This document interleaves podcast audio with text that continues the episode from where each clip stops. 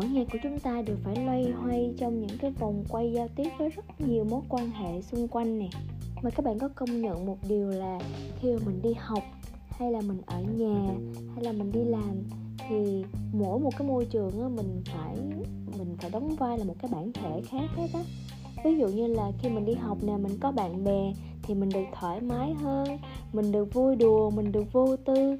Còn khi ở nhà thì cũng có thể là thoải mái nhưng mà vì có phụ huynh cho nên là vẫn có một chút xíu gì đó uh, trong một cái vùng an toàn của cái tôi lại. Nhưng đặc biệt hơn nữa vẫn là môi trường công sở. Khi mà mình đi làm rồi mình gặp gỡ sếp gặp gỡ khách hàng gặp gỡ đối tác và đồng nghiệp thì việc giao tiếp với tất cả những mối quan hệ đó nó đòi hỏi cái sự chuyên nghiệp đòi hỏi sự khắc khe đòi hỏi sự nghiêm túc khá là nhiều. Uhm, với khách hàng và đối tác là những mối quan hệ đối ngoại thì buộc mình phải có những phép tắc nhất định rồi. Nhưng mà tuy nhiên đối nội và đặc biệt là đối với sếp mình chỉ cần đôi khi lỡ lời một hai câu vô ý tứ một xíu thôi cũng có khả năng làm ảnh hưởng đến sự nghiệp của mình nữa đó mọi người bản thân my á nhìn my vậy thôi nhưng mà khi đi làm my cũng là kiểu một bánh bèo cá tính á.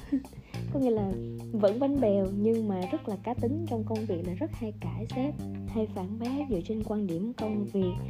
Uhm, chính vì đã từng rất nhiều lần như vậy cho nên là bản thân bây giờ mình cũng rút ra được khá là nhiều bài học và ừ, ở vị trí quản lý của my thì đúng là sẽ có những câu giao tiếp mà chắc chắn bản thân my sẽ không bao giờ muốn nghe từ miệng của chính những người cộng sự làm việc với mình hết á. Cho nên là hôm nay mạnh dạng chia sẻ với mọi người 6 câu nói đại kỵ khi giao tiếp với sếp. Here we go. Câu đầu tiên um, Cái này không làm được đâu sếp ơi.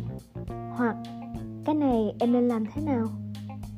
Hai câu này nghe có vẻ không liên quan nhau lắm nhưng mà tại vì nó sẽ cùng dễ cùng một bối cảnh á cho nên mi sẽ gom chung. Ừ, câu đầu tiên là cái này không làm được đâu sếp ơi. Tại sao mà không nên nói câu này với sếp?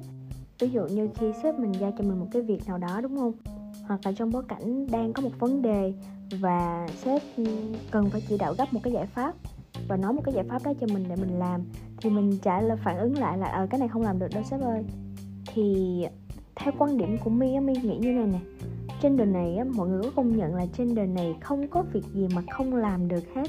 Quan trọng là mình có muốn làm hay không và mình làm việc đó như thế nào thôi. Cho nên cái tâm thế của người quản lý khi mà uh, tiếp nhận cái một cái câu phản ứng như vậy từ cấp dưới của mình á thì cái cái cảm nhận đầu tiên là à bạn không chịu suy nghĩ. Ngay khi bạn tiếp nhận một cái công việc, một cái dự án hay là một cái vấn đề nào đó, bạn chưa có suy nghĩ cái cái cách thức làm sẽ như thế nào, cái giải pháp nó là gì mà bạn đã nói luôn ngay từ đầu là cái này không làm được. Mà bạn đã không suy nghĩ là một rồi. Cái thứ hai nữa là bạn cũng không có cái ý muốn thử luôn. Ví dụ như là bây giờ được giao một cái giải pháp nào đó thì bản thân người quản lý vẫn muốn bạn thử trước đã. Bạn cứ làm đi bây giờ nếu như bạn đã không nghĩ ra được giải pháp thì ok tôi có offer cho bạn một cái giải pháp nè và bạn bạn cứ làm đi. Bao giờ bạn làm thất bại rồi đó thì bây giờ chúng ta có thể quay lại để chúng ta bàn một cái giải pháp khác. Tuy nhiên ngay tại thời điểm này bạn không có một cái động thái gì hết và bạn cũng không muốn thử cái cách đó thì làm sao bạn có biết chắc là cách đó nó có thật sự được hay không được? Luôn suy nghĩ thứ ba nữa là uh, cảm giác một chút xíu gì đó bạn đang thoái thái trách nhiệm của mình. Bạn không giống như là cảm giác là Ờ, thôi em không nhận việc này đâu em không làm việc này đâu là gần như là muốn né tránh cái công việc đó luôn. Tương tự thì câu kia cũng vậy. Cái này em nên làm thế nào vậy sếp? Cái kiểu nó vậy đó. Ờ, bạn tiếp nhận một vấn đề mà bạn không có nhu cầu suy nghĩ. Bạn hỏi luôn là ừ bây giờ em làm sao rồi giống như là yêu cầu được cầm tay chỉ việc và hướng dẫn luôn và đưa ra luôn đáp án. Chứ bạn không có nhu cầu suy nghĩ không có nhu cầu động não để mình cần phải làm gì hết. Ở câu này nếu như mà phải điều chỉnh một tí xíu thì à, uh, mi sẽ có đề xuất như thế này cho mọi người tham khảo thử ha. Uh, ví dụ như là câu uh, câu kia là gì nhỉ? Cái này không làm được đâu sếp ơi. Thì nếu như khi mà mình nói là cái này không làm được mình phải đưa ra được dẫn chứng cụ thể tại sao nó không được. Và cái thứ hai thì mình sẽ đề xuất một phương án khác. Ví dụ nha sếp ơi em thấy cái cách này ok á nhưng nó sẽ hao tốn khá là nhiều nguồn lực và chi phí em có một cái đề xuất như thế này sếp tham khảo thử. Đó thì lúc đó mình sẽ nói cái ý kiến đề xuất của mình cái giải pháp mà nó mình nghĩ ra mà mình cảm giác nó sẽ tối ưu hơn. Còn đối với câu kia thì à, nếu như mà khi mình nhận một cái đầu việc nào đó mà tại thời điểm đó mình có thể nghĩ ra được một vài ba ý mà kịp lúc đó thì mình sẽ nói là uh, uh, việc này thì em có thể làm một hai ba như thế này có đúng không? Có nghĩa là mình xác nhận lại.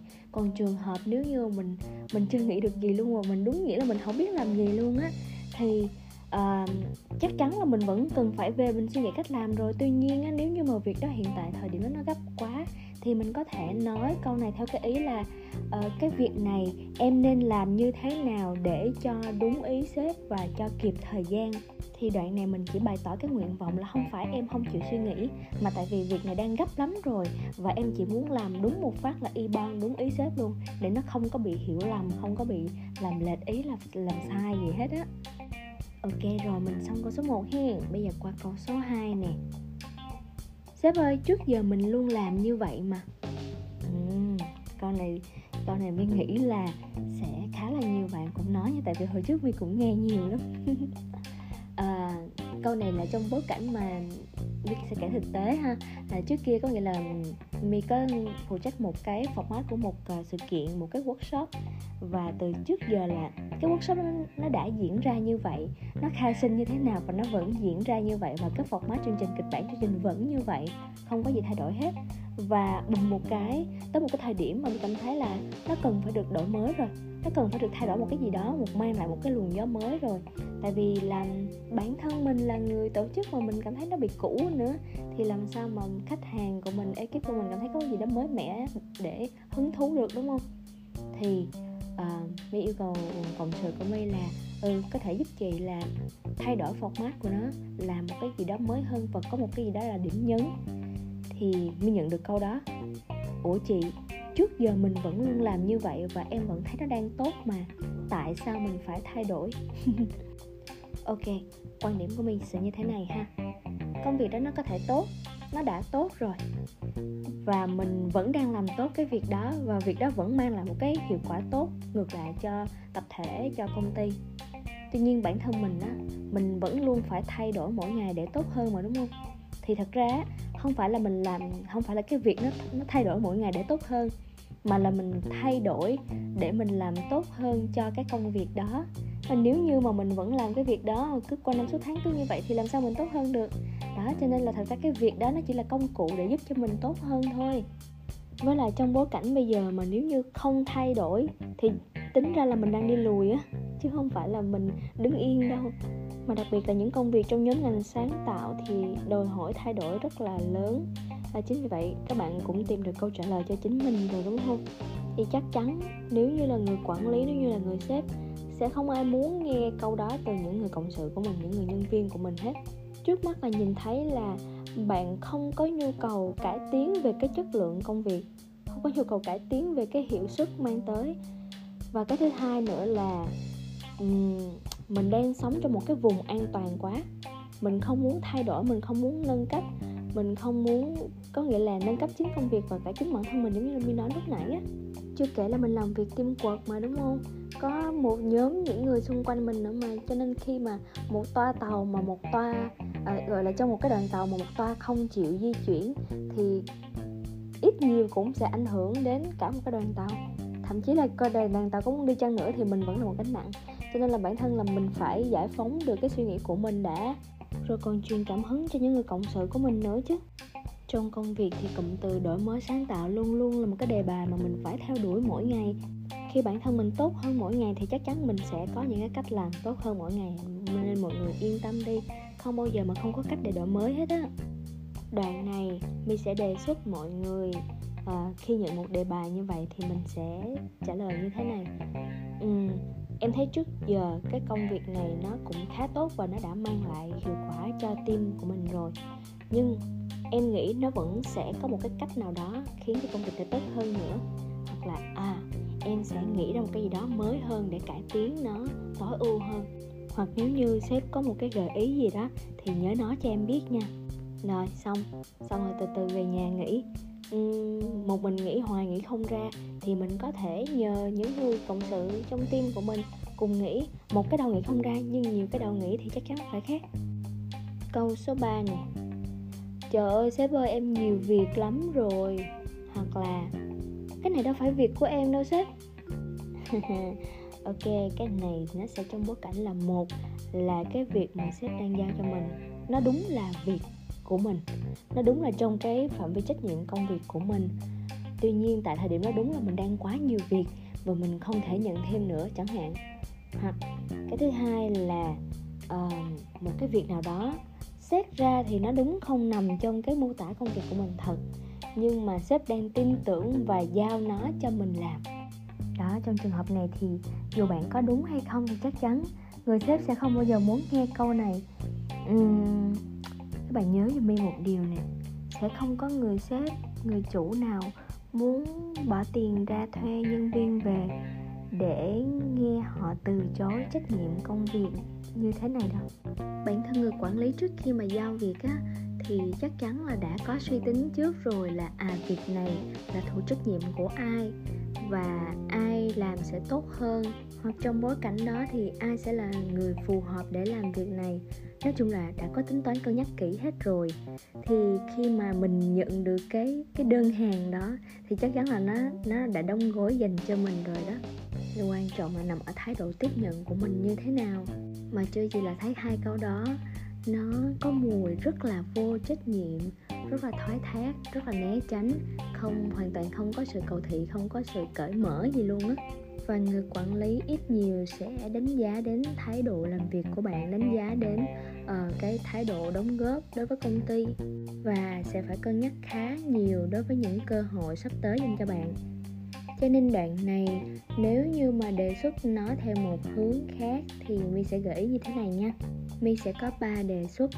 Uhm, thứ nhất nếu như đây đúng là việc thuộc trách nhiệm của bạn, nhưng mà tại thời điểm đó là mình đang quá nhiều việc và và nếu như mà nhận thêm nữa thì gần như là làm không xuể thì ở đây mình cũng có hai hướng giải quyết. Thứ nhất là mình sẽ xác nhận lại với sếp của mình là cái việc đó tại thời điểm này có thật sự gấp hay không, có thật sự ưu tiên hay không.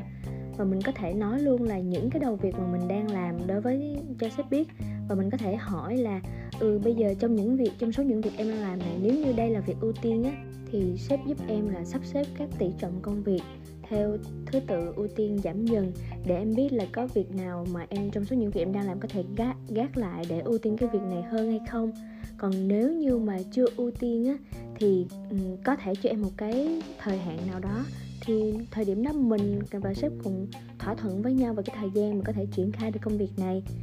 À, hướng thứ hai là trong trường hợp là đây một cái việc lâu dài và thật sự quan trọng á thì mình có thể đề xuất bổ sung thêm nhân sự để làm rồi cái thứ hai, nếu như đây không phải là việc của mình, mà chính xác thì nó có thể làm việc của một bộ phận nào đó khác, phòng ban khác, thì mình sẽ hỏi luôn là ừ, dạ việc này nếu như mà sếp giao cho em rồi thì em làm cũng được.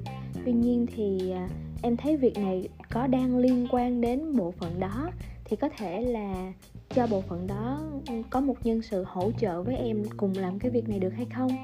Hay nếu như mà mình thấy rõ là cái việc này thuộc cái bộ phận đó làm thì sẽ hợp lý hơn thì mình cũng sẽ nói luôn theo cái nhưng mà phải theo cái hướng như này là uh, sếp ơi em thấy việc này thì nếu như mình xét về mô tả công việc á, thì nó đang thuộc về bên bộ phận bên kia. À, sếp xem trao đổi bên kia thì có thể giao cho bạn nào phụ trách hay không? Tuy nhiên thì em vẫn sẽ ở vai trò là phối hợp và hỗ trợ công việc này đối với bộ phận bên kia thì sếp cứ yên tâm hay là trường hợp thứ ba là uh, có thể là công ty startup hoặc là đang trong giai đoạn à, tái cấu trúc thì chưa có bộ phận đó. Khi đó thì mình cần phải làm việc sâu hơn với sếp ở cái đoạn này nha. Có nghĩa là nếu như là chưa có bộ phận này vậy thì giao cái đầu việc này cho mình làm thì um, mình sẽ cần phải hỏi rõ là dạ nếu vậy thì quyền hạn và trách nhiệm của em khi nhận cái đầu việc này là như thế nào? Cái thứ hai nữa là em sẽ hỗ trợ cho đến thời điểm nào. Tại vì biết đâu là công ty cũng đang trong cái thời gian tuyển dụng và khi mà có bộ phận đó vào rồi thì mình sẽ bàn giao lại chẳng hạn, thì mình cần hỏi cái mức thời gian cụ thể. Còn nếu như đây là một cái việc lâu dài luôn á, mà cũng khá là quan trọng, tuy nhiên thì vẫn chưa có kế hoạch tuyển dụng cái bộ phận này làm thì nếu như mà cảm thấy đây là một công việc mà nó có thể là thể hiện được năng lực của bạn thì mình cứ nhận dạng nhận thôi. Uhm, nói chung là làm thêm việc thì sẽ có thêm nhiều cơ hội. Tuy nhiên nếu như mà về lâu dài thì mình vẫn có thể mạnh dạng đề xuất cái chính sách hay là cái uh, ờ, quyền lợi gì đó mà cho chính bản thân mình để đáp ứng đúng với công việc đó. Tên ten Ok hôm nay đề bài trước ba câu như vậy nha. Ừ, Tính ra cũng khá là dài nha dù chỉ là những câu nói rất là ngắn ngủn luôn Nhưng mọi người có công nhận là nó cả một câu chuyện dài đằng sau không? Và hôm nay mình xin phép kết thúc phần 1 tại đây Và chắc chắn là sẽ sớm quay lại với phần 2 Mọi người chờ đón nghe nha. Cảm ơn mọi người rất nhiều vì đã lựa chọn lắng nghe podcast của mình ngày hôm nay. Hy vọng là My luôn được mọi người bên cạnh đồng hành, ủng hộ Và nhớ đừng quên follow podcast của My ở trên Spotify nha. My yêu mọi người nhiều lắm Và không quên chúc mọi người có một ngày tốt lành. Bye bye.